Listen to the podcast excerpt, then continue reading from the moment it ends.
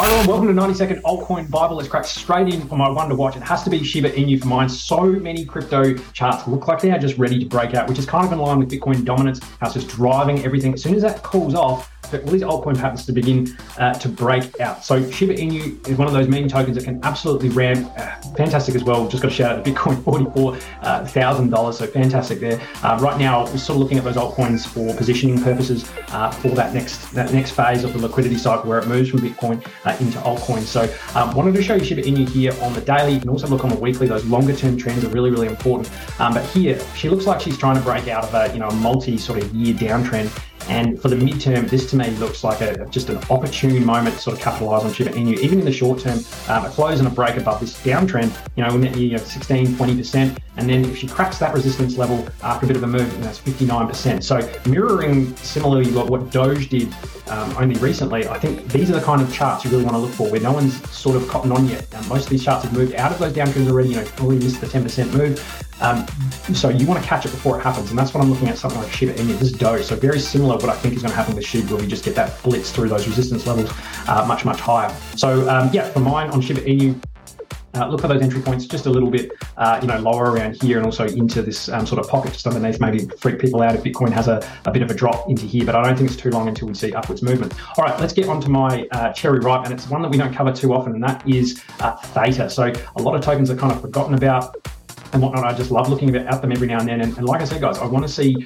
I want to see confirmations of trend breaks. And this is theta, multi-year downtrend, just in a horrible, horrible way. Um, but look at this break, bang, It just blitz through all these moving averages. It's completely out of that now, and it's here. So any pullback here, I think, is worth consideration for an enormous move um, to the upside for continuation. So up to these resistance levels as well, and, and on the weekly, I think the, the 100 is at um, you know around this area as well, and you know all-time high is a thousand percent away.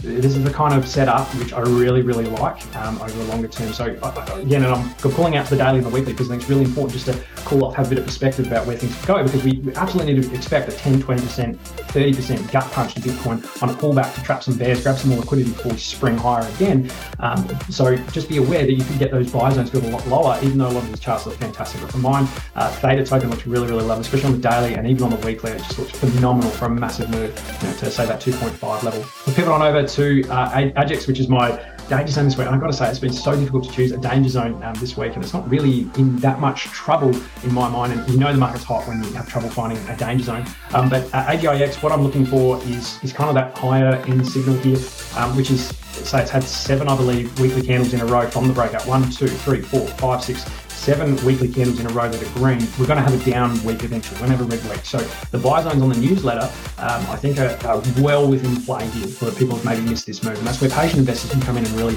um, you know, take take the short-term players to task and then reap the rewards on the way up. Now that said, um, the RSI obviously is in a downtrend here, but it could break up out of here. And like in bull markets, actually can just break higher. But a few things ticking the boxes for me that you know, might be ready for a cool down. It's running into resistance here, very serious resistance. You know, wick, wick, wick, wick, wick, wick. Won't take much. So breakdown of the 10 EMA here and then the 20, and then we'll see these areas get tagged uh, all through here. So um, that's my thinking, guys. Also, this week's newsletter is going to be an absolute beauty. I'm going to focus on five cryptos, like I've just shown you with Shiba and uh, Theta, where I'm looking at that longer term picture where the gains are going to be absolutely enormous if you position and if you're patient. I'm to add Theta uh, into that list, including uh, a couple of other tokens, and I'll probably just share a couple of you now. Uh, I'm going to look at ORDI, something called Big Time. I'm going to look at Beam, and there's going to be another surprise in there as well. So um, have a wonderful day. Catch you next time. Bye bye.